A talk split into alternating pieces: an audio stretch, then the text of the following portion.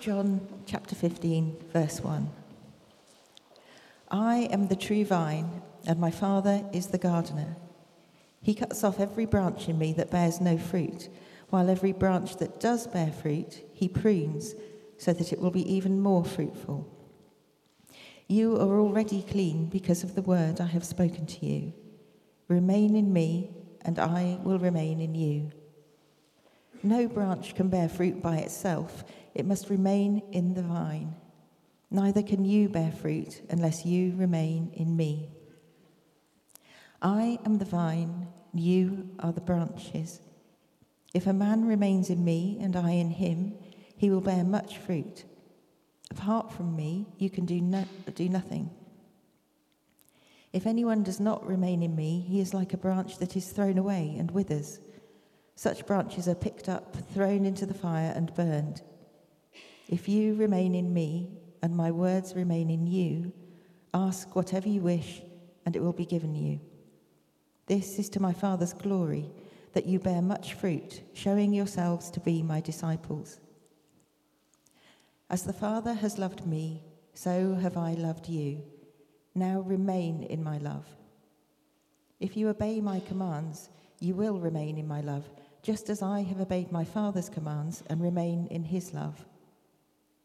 I have told you this so that my joy may be in you and that your joy may be complete. My command is this love each other as I have loved you. Greater love has no one than this that he lay down his life for his friends. You are my friends if you do what I command. I no longer call you servants, because a servant does not know his master's business. Instead, I have called you friends, for everything that I learned from my Father I have made known to you. You did not choose me, but I chose you and appointed you to go and bear fruit, fruit that will last. Then the Father will give you whatever you ask in my name. This is my command love each other. This is the word of the Lord.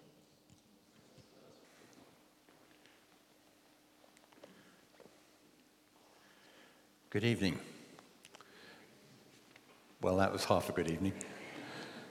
Good evening. Lovely to see you. Let's pray that God would speak to us through his word. Would you join me in prayer? Father God, thank you for your word before us tonight. And as we open it up together, we pray that you would open it up to us. Send your Holy Spirit, give us understanding, change our lives as we hear your words again. And help me as I speak to lift you up, Jesus.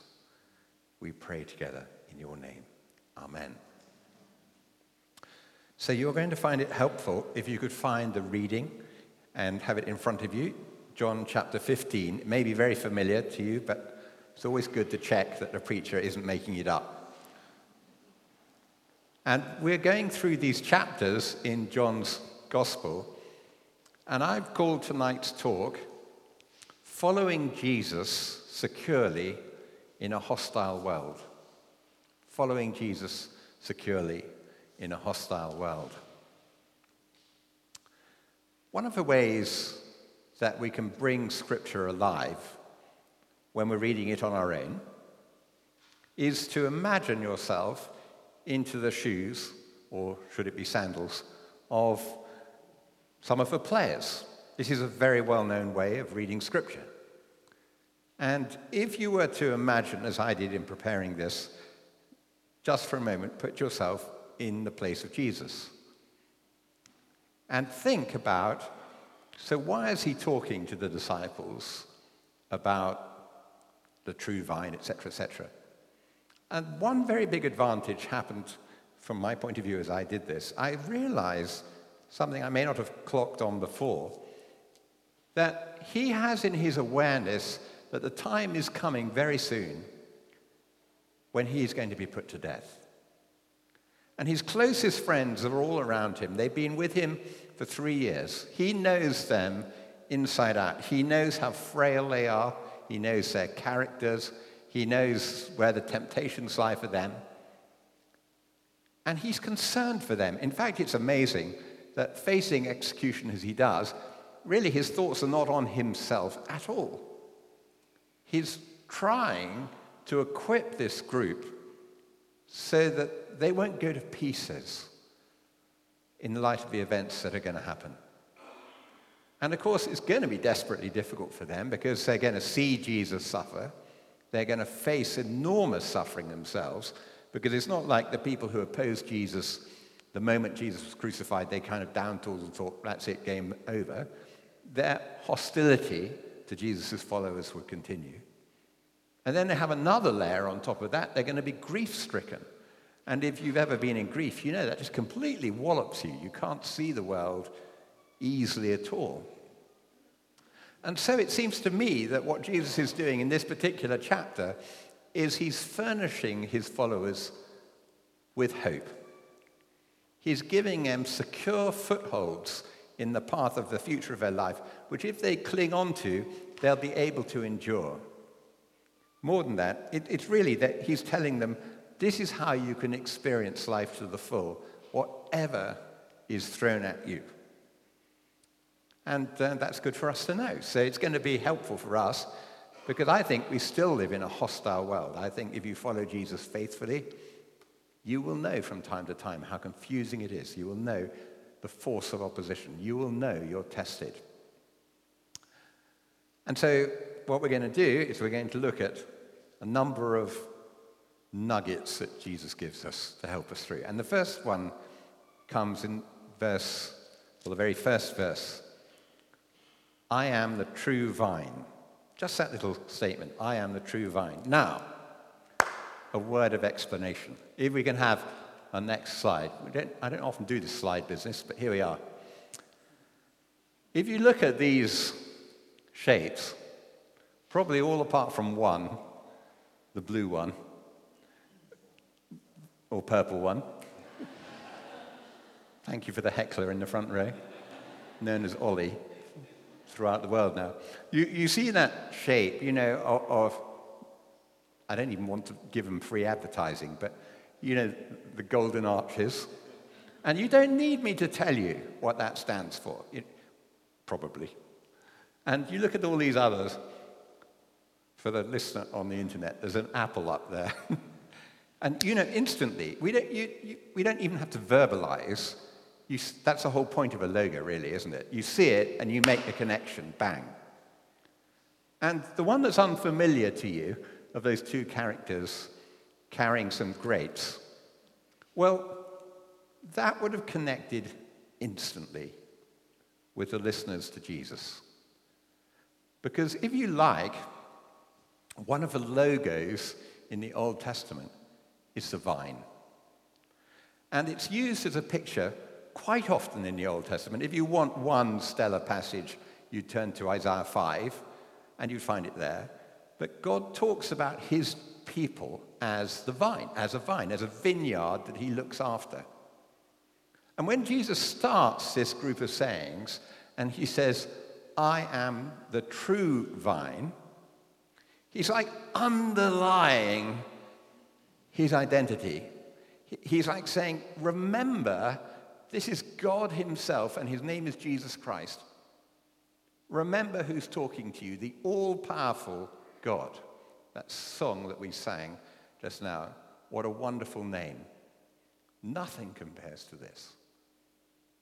Sometimes I think we take it for granted because familiarity has made us so familiar with this idea that Jesus Christ is Lord? Well, He is Lord.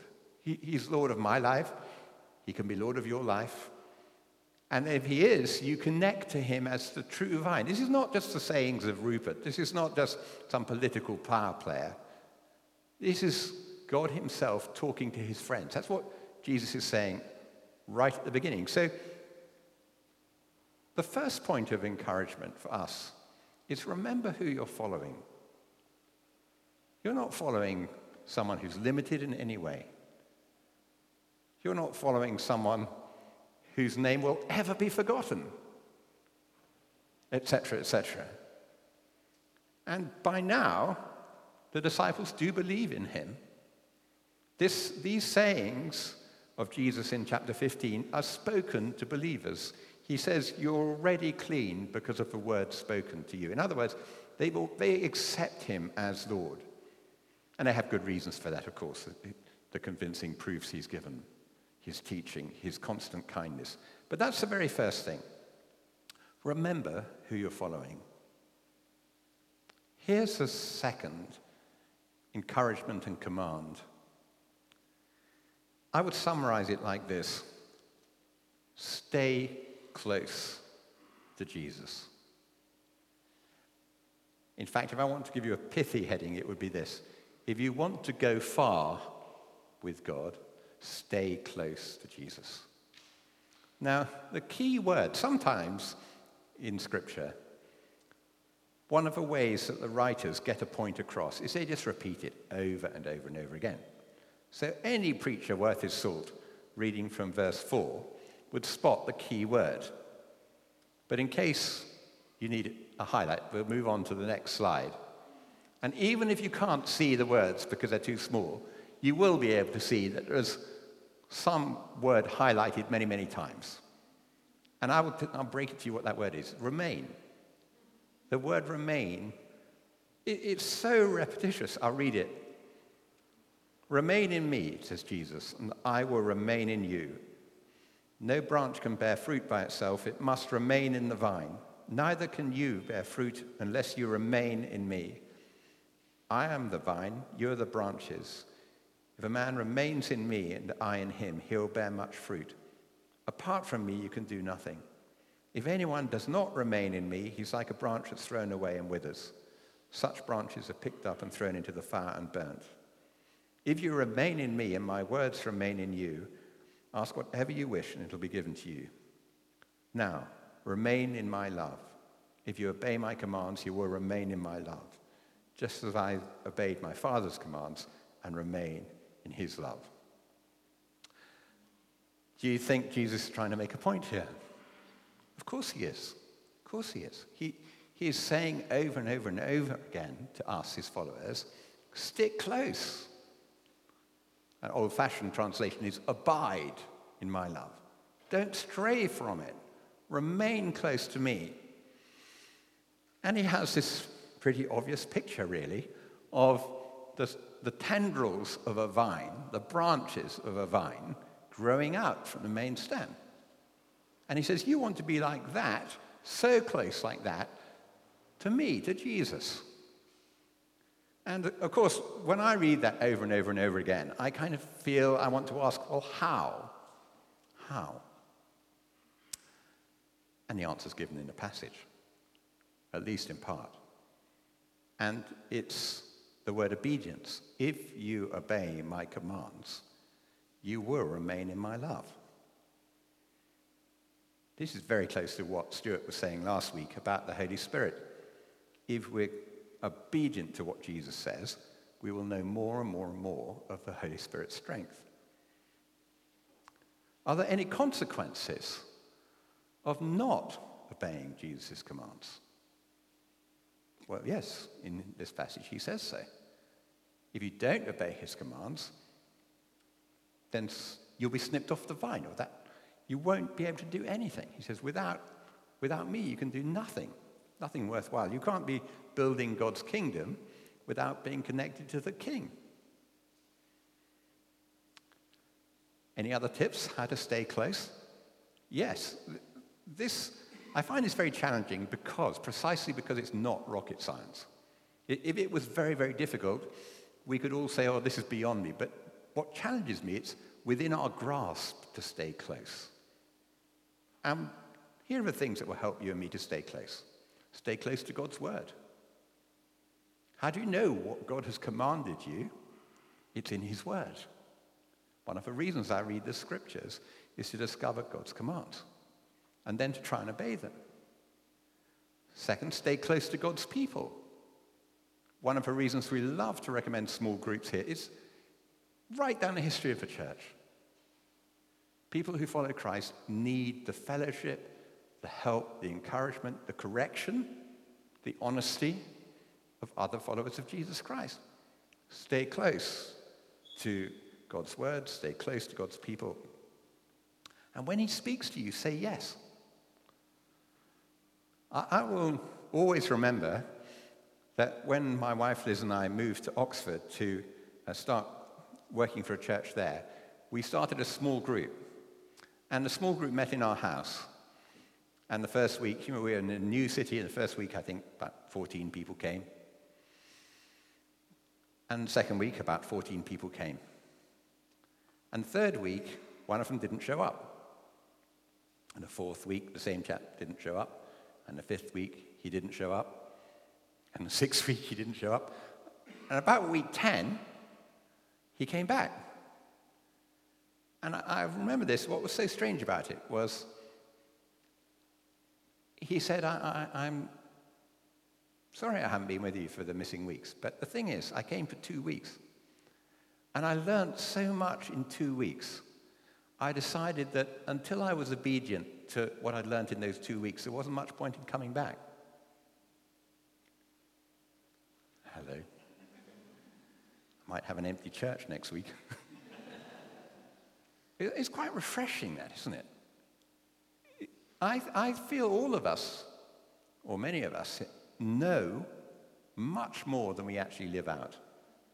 It's like my computer is so much more capable of doing things. I don't even scratch the surface. It's, if you've walked this walk of following Christ, you know a great deal about it. The question is, what do you live out? How obedient are you to what you know?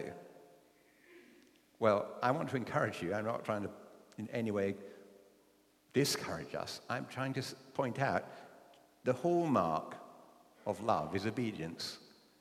And the dividend, one of the dividends, is you'll stay close to Jesus that way.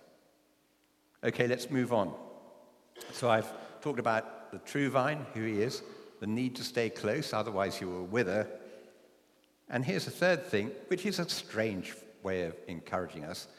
This constant gardener loves pruning. This constant gardener loves pruning. And here's what Jesus says he does He cuts off every branch in me that bears no fruit, while every branch that does bear fruit, he prunes, so it will be even more fruitful. And it seems to me that when you follow Christ, he is relentlessly pruning you and me. Not because he doesn't love us, but because he does. And the two ways he prunes you, he's looking for two things in your life and my life. He is looking for a fruit. We're told right away through this that the hallmark of being a disciple, and we'll come back to this later, is you bear fruit for God. So anything that he can do to make us more fruitful, he will do. But you have to hold in your mind something else is going on as well. Because it's not just like he is a taskmaster trying to see my productivity. He's also, at the very same time, equally grafting his character into you and to me. He's as interested in what he can put into you as what he can get out of you. And it's a lifelong process of becoming more Christ like, more full of love, more full of patience, more full of kindness, more full of long suffering, more full of generosity. And if he needs to snip off you and me and refine us and shape us and remold us, bring it on. This is what God does with us. And it's encouraging to think that. It's encouraging to think that, that God is on our case. And here's something else no experience is ever wasted. When God is walking with you, very often we walk through experiences we really would so much rather not have had. But if you turn them to Christ, and say, Lord, what can I learn from you in this? How can I become more like you in this? He will use it. That was the disciples' experience. It can be your and my experience. And you can follow Jesus securely in a hostile world when you know that. And just notice in passing, well, maybe it's worth not passing, just notice that there are promises thrown into this passage as a result of following Christ faithfully. One of them is joy. In verse 11, I've told you this what, what's this? I've told you to obey my commands so that my joy may be in you and your joy may be complete. Now, friends, this isn't something you would guess because sometimes Jesus' commands look daunting. Sometimes they, they, they don't look to me as if they would be the path to joy, but they are when you try them. So let me give you an example of what I mean. Many people, not everyone, but many people find the idea of being generous with their possessions very difficult. And the idea of actually tithing, giving away 10%, let's say, or more, not everyone, but some people find that really hard. But many is the person who, out of obedience, says, Yes, Lord, and does it. And then, in time, their story, nearly always, as far as I can see, is they agree with Jesus. This is the way to a healthy life. This is the way to a joy filled life. Let me give you another example forgiveness. Just over lunchtime, I was talking to a friend, and some very tricky things have happened in his life. And he said, I find forgiveness so hard. And we were just talking about it and saying, I know it's hard, but that is the way to joy. You, you don't have an option in this in the sense that if you're trying to follow Christ, Christ has commanded us to forgive. Here's another one sharing your faith. We all know that Jesus has commanded us to share his love and our faith, but many of us are afraid of doing that. Many of us go shy when it comes to doing that. Many of us think, oh gosh, if I stick my neck on the line, all sorts of bad things might happen. Till you try it. And then you discover it's like in every single area. But I guess in this particular passage, what Jesus says is, My command is this love one another. And then he says, Greater love has no one than this to lay down your life for your friends. And that doesn't sound necessarily like uh, the pathway to joy, but it is. And when I read this, when I first read it, greater love has this, no one than this, to lay down your life for your friends. I think I've often thought of the cross and thought of Jesus laying down his life, not even for his friends, for his enemies.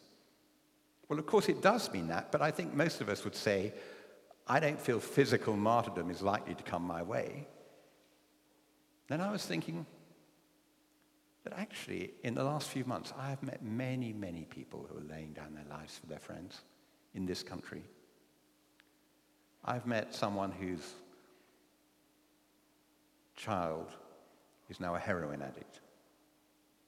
And they've taken upon themselves, in what could have been their comfortable retirement, not to do that, not to retire comfortably, but to commit to doing everything they can looking after their son in trouble and their grandchildren who are in trouble. I think they've laid down their lives for their friends. I think of uh, another friend, again, whose children, uh, or, or one of them, got in the grip of substance abuse, did the same thing. I think of many friends of mine whose parents have dementia or who are suffering in their old age, and in a very unspectacular way, but a very real way, they lay down their lives to look after their relatives or their friends. And it starts with small things. It, it, this attitude of life, it just starts with small things to serve one another. It's a day of little decisions, really, that lead to bigger ones. And what you discover is very odd, but joy comes from it because it's what God has asked us to do. So he says, I'm telling you these things so my joy can be in you. And he also says, if you live like this, verse 15, you'll have friendship with God. And he defines friendship in verse 15 very interestingly. He says, I'm not going to call you servants anymore. Because servants don't know what their master's up to. But I'm calling you my friends because I'm revealing everything to you. I am not keeping any secrets from you at all. And let me say, it's so encouraging to meet, when you meet people who are walking in obedience with Jesus Christ, it's like they have their ear to God's voice. It's like when God whispers, they know what he says. It's like that God is sharing his heart with them because he wants to share his heart with his children, but he can't if we're being disobedient to him. And Jesus says, Walk with me, trust me, obey me, and you'll know joy and you'll know friendship. Whatever's going on in a hostile world. Which brings us on to verse 16 and the big three encouragements. You didn't choose me, but I chose you and appointed you so that you might go and bear fruit, fruit that will last. And I absolutely love this verse because it is so powerfully full of reassuring thoughts. And the first one is this we didn't choose to follow Jesus Christ in the sense that it wasn't our original idea, it was his original idea. With the disciples, he called them by name. We know the story, we know how he did it. He picked them out. And I think everyone agrees, looking at the disciples, they were remarkably ordinary. The thing that they stand out for is not being special before they were called.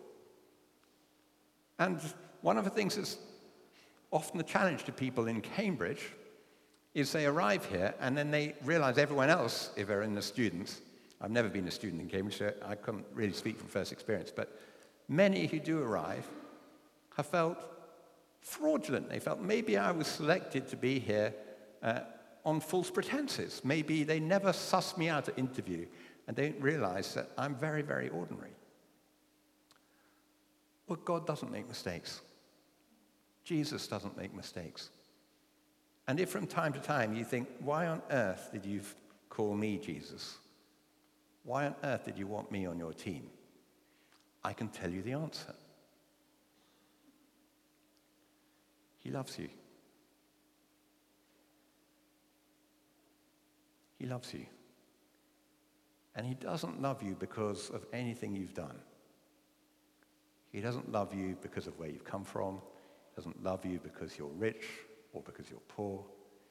He doesn't love you for what you're going to do in the future or what you've done in the past. He set his love on you because he loves you.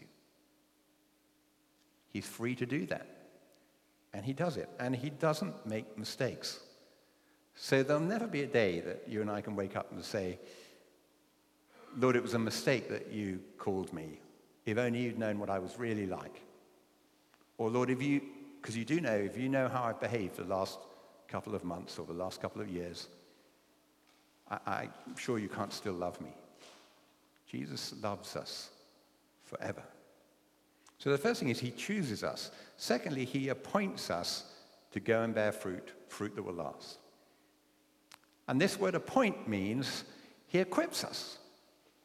He's going to send us out to build his kingdom, to make his name known, to share his love, to, to turn the world the right way up. But we can't do it in our own strength. The disciples couldn't do it in their own strength. So he says, I've chosen you, I've appointed you, I've shaped you for this. I've given my Holy Spirit to you. I've empowered you for this. And thirdly, he's saying, your life can make a difference. You're going to make fruit that will last. How do you feel about that? I think that's enormously encouraging for every single one of us. Every single one of us. I get to hear wonderful stories uh, from time to time of how people have been blessed by other members of Holy Trinity, of how our lives literally one on one, are making a difference, often in small groups, but not always in small groups. Over recent weeks, we've heard of many, many people coming in to worship in this church who have connected with Jesus Christ for the first time and given their lives to following Jesus. And it's because they've experienced the love of God, the worship of God, the presence of God. It's what we exist for here in this place. That is our mission to make Jesus known, to share his love. And that's Jesus' ambition for us.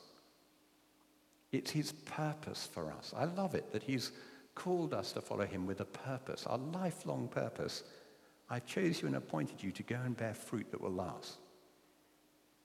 And I sometimes think we just do well to remember this. However much some people make a splash in the world and are successful in the world, and there's nothing wrong with that at all, they will have missed the point unless they harness their gifts, their skills, their resources to fulfilling God's purposes. Because He would love us on His team to bear fruit that will last. Are you up for that? Of course we are. Of course we are. It's what we do together.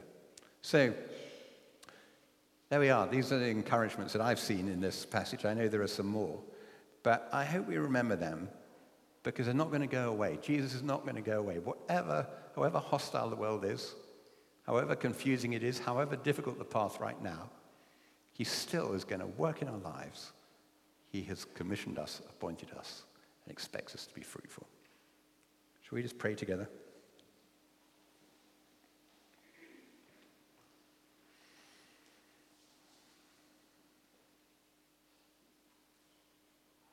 Lord Jesus, thank you that you are the true vine.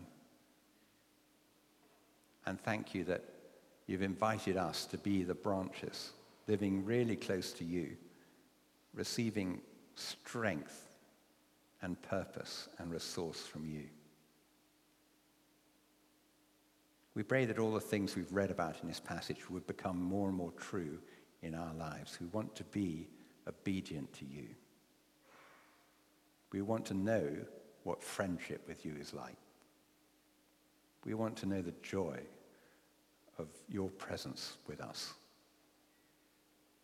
And of course, we love to be anointed and appointed by you and really fruitful for your kingdom. So we say to you, Yes, Lord. Thank you, Lord Jesus. Amen.